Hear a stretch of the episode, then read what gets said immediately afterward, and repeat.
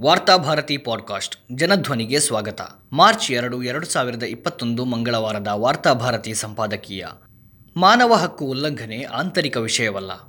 ಮಾನವ ಹಕ್ಕುಗಳು ಜಗತ್ತಿನಲ್ಲಿ ಎಲ್ಲೇ ಉಲ್ಲಂಘನೆಯಾಗಲಿ, ಅದರ ಬಗ್ಗೆ ಸಹಜವಾಗಿ ಜಾಗತಿಕವಾಗಿ ಆತಂಕ ಉಂಟಾಗುತ್ತದೆ. ಈಗ ಭಾರತದಲ್ಲಿ ಕಳೆದ ಕೆಲ ವರ್ಷಗಳಿಂದ ಹೆಚ್ಚುತ್ತಿರುವ ಮಾನವ ಹಕ್ಕುಗಳ ಉಲ್ಲಂಘನೆಯ ಪ್ರಕರಣಗಳ ಬಗ್ಗೆ ಸಂಯುಕ್ತ ರಾಷ್ಟ್ರ ಸಂಸ್ಥೆಯ ಮಾನವ ಹಕ್ಕುಗಳ ಮಂಡಳಿ ಆತಂಕವನ್ನು ವ್ಯಕ್ತಪಡಿಸಿದೆ. ಇದು ನಮ್ಮ ವಿದೇಶಾಂಗ ಸಚಿವ ಎಸ್. ಜೈಶಂಕರ್ ಅವರ ಕೋಪಕ್ಕೆ ಕಾರಣವಾಗಿದೆ. ಭಾರತದಲ್ಲಿ ಇತ್ತೀಚಿನ ಜಮ್ಮು ಮತ್ತು ಕಾಶ್ಮೀರದ ಬೆಳವಣಿಗೆಗಳು ಹಾಗೂ ಅಲ್ಪಸಂಖ್ಯಾತ ಸಮುದಾಯಗಳನ್ನು ಗುರಿಯಾಗಿಸಿಕೊಂಡು ನಡೆಯುತ್ತಿರುವ ದಾಳಿಗಳ ಬಗ್ಗೆ ವಿಶ್ವಸಂಸ್ಥೆಯ ಮಾನವ ಹಕ್ಕುಗಳ ಮಂಡಳಿ ಕಳೆದ ವಾರ ಅಸಮಾಧಾನ ವ್ಯಕ್ತಪಡಿಸಿತ್ತು. ಇದರ ಬಗ್ಗೆ ತಕರಾರು ತೆಗೆದ ವಿದೇಶಾಂಗ ಸಚಿವರು, ಭಾರತದ ಸಾರ್ವಭೌಮತ್ವ ಮತ್ತು ಆಂತರಿಕ ವಿಷಯಗಳಲ್ಲಿ ಬಾಹ್ಯ ಹಸ್ತಕ್ಷೇಪ ಬೇಡ ಎಂದು ಹೇಳಿದ್ದಾರೆ.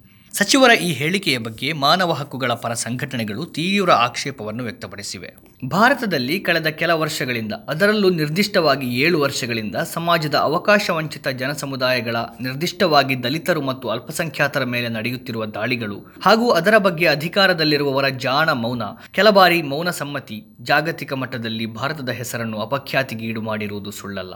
ಜಮ್ಮು ಮತ್ತು ಕಾಶ್ಮೀರಕ್ಕೆ ಸಂಬಂಧಿಸಿದಂತೆ ಸಂವಿಧಾನದ ಮುನ್ನೂರ ಎಪ್ಪತ್ತು ವಿಧಿ ರದ್ದತಿ ನಂತರ ಅಲ್ಪಸಂಖ್ಯಾತರಲ್ಲಿ ಉಂಟಾಗಿರುವ ಆತಂಕ ಕೂಡ ಸಹಜವಾಗಿ ಜಗತ್ತಿನ ಗಮನ ಸೆಳೆದಿದೆ. ಒಂದೆಡೆ ಅಲ್ಪಸಂಖ್ಯಾತರು, ಅದರಲ್ಲೂ ವಿಶೇಷವಾಗಿ ಮುಸ್ಲಿಮರ ಮೇಲೆ ಉತ್ತರ ಪ್ರದೇಶಗಳಂತಹ ರಾಜ್ಯಗಳಲ್ಲಿ ಮಾತ್ರವಲ್ಲ, ಬಹುತೇಕ ಕಡೆ ನಡೆಯುತ್ತಿರುವ ದಾಳಿಗಳು ಹಾಗೂ ನರೇಂದ್ರ ಮೋದಿ ನೇತೃತ್ವದ ಕೇಂದ್ರ ಸರ್ಕಾರದ ಜನವಿರೋಧಿ ನೀತಿ ಧೋರಣೆಗಳನ್ನು ವಿರೋಧಿಸುತ್ತಿರುವ ಲೇಖಕರು, ಚಿಂತಕರು ಮತ್ತು ಕಲಾವಿದರ ಮೇಲೆ ಪ್ರಭುತ್ವ ನಡೆಸಿರುವ ದಮನ ಸತ್ರಗಳು, ಆರೋಪ ಪಟ್ಟಿ ಸಲ್ಲಿಸದೆ ವರವರರಾವ್ ಆನಂದ್ ತೇಲ್ತುಂಬೆ ಸುಧಾ ಭಾರದ್ವಾಜ್ ಸೇರಿದಂತೆ ಹೆಸರಾಂತ ಬುದ್ಧಿಜೀವಿಗಳನ್ನು ಕಳೆದ ಎರಡು ವರ್ಷಗಳಿಂದ ಸೆರೆಮನೆಗೆ ಹಾಕಿದ್ದು, ರಾಜಕೀಯ ಭಿನ್ನಮತ ಹೊಂದಿದವರನ್ನು ಹಣಿಯಲು ಬ್ರಿಟಿಷ್ ಕಾಲದ ದೇಶದ್ರೋಹದ ಕಾನೂನನ್ನು ಬಳಸಿಕೊಳ್ಳುತ್ತಿರುವುದು ಇವೆಲ್ಲ ಮಾನವ ಹಕ್ಕುಗಳ ಉಲ್ಲಂಘನೆ ಅಲ್ಲದೆ ಬೇರೇನೂ ಅಲ್ಲ. ಕಂಡದ್ದನ್ನಾಡಿದರೆ ವಿದೇಶಾಂಗ ಸಚಿವರು ಅಥವಾ ಸರ್ಕಾರ ಆಕ್ಷೇಪಿಸಬೇಕಾಗಿಲ್ಲ.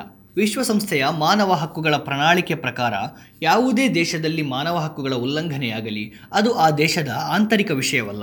ಭಾರತ ಕೂಡ ಬೇರೆ ದೇಶಗಳಲ್ಲಿ ಮಾನವ ಹಕ್ಕುಗಳ ಉಲ್ಲಂಘನೆಯಾದಾಗ ಅನೇಕ ಬಾರಿ ಆಕ್ಷೇಪ ವ್ಯಕ್ತಪಡಿಸಿಲ್ಲವೇ?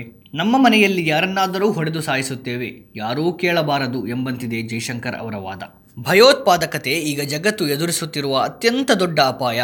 ಅದು ಮನುಷ್ಯನ ಜೀವಿಸುವ ಹಕ್ಕನ್ನೇ ಕಿತ್ತುಕೊಳ್ಳುತ್ತದೆ ಎಂದು ವಿದೇಶಾಂಗ ಸಚಿವರು ಹೇಳಿದ್ದು ಸರಿಯಾಗಿದೆ. ಅದೇ ರೀತಿ ಯಾವುದೇ ದೇಶದಲ್ಲಿ ತುಳಿತಕ್ಕೊಳಗಾದ ಸಮುದಾಯಗಳ ಮೇಲೆ ಅಥವಾ ನಿರ್ದಿಷ್ಟವಾಗಿ ಒಂದು ಧಾರ್ಮಿಕ ನಿಷ್ಠೆ ಹೊಂದಿರುವವರ ಆಹಾರ ಪದ್ಧತಿಯನ್ನು ಪ್ರಶ್ನಿಸುವುದು, ಅವರ ಅವಕಾಶಗಳನ್ನು ಕಿತ್ತುಕೊಳ್ಳುವುದು, ನಿರ್ದಿಷ್ಟ ಸಮುದಾಯದ ಜನರನ್ನು ಗುರಿಯಾಗಿಸಿಕೊಂಡು ಹಲ್ಲೆ ಮಾಡಿ ಕೊಂದು ಹಾಕುವುದು ಕೂಡ ಭಯೋತ್ಪಾದಕತೆಗೆ ಸಮಾನವಾದ ಅಪರಾಧವಾಗಿದೆ. ಎರಡು ಸಾವಿರದ ಎರಡರಲ್ಲಿ ಸುಮಾರು ಎರಡು ಸಾವಿರಕ್ಕೂ ಹೆಚ್ಚು ಜನರನ್ನು ಬಲಿ ತೆಗೆದುಕೊಂಡ ಗುಜರಾತ್ ಹತ್ಯಾಕಾಂಡ. ಮಹಾರಾಷ್ಟ್ರದ ಖೈರ್ಲಾಂಜಿಯಲ್ಲಿ ನಡೆದ ದಲಿತ ತಾಯಿ ಮಕ್ಕಳ ನರಮೇಧ ಕೂಡ ಮಾನವ ಹಕ್ಕುಗಳ ಉಲ್ಲಂಘನೆ ಅಲ್ಲದೆ ಬೇರೇನೂ ಅಲ್ಲ. ನಮ್ಮ ಸರಕಾರ ಉಕ್ಕಿನ ಹಸ್ತದಿಂದ ಇಂತಹ ದೌರ್ಜನ್ಯಗಳನ್ನು ಮಟ್ಟ ಹಾಕಿದ್ದರೆ ಇದು ಜಾಗತಿಕ ವಿಷಯವಾಗುತ್ತಿರಲಿಲ್ಲ.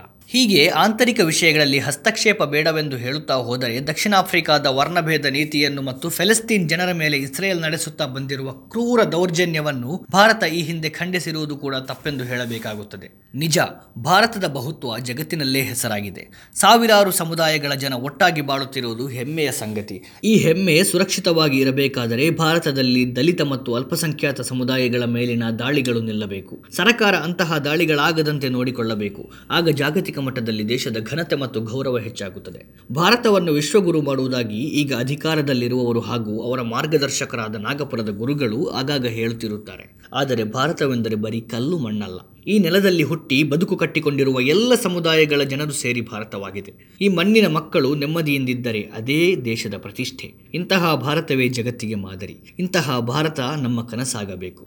ಆಗ ಮಾತ್ರ ಅದಕ್ಕೆ ವಿಶ್ವಗುರುವಿನ ಗೌರವ ಪ್ರಾಪ್ತವಾಗುತ್ತದೆ.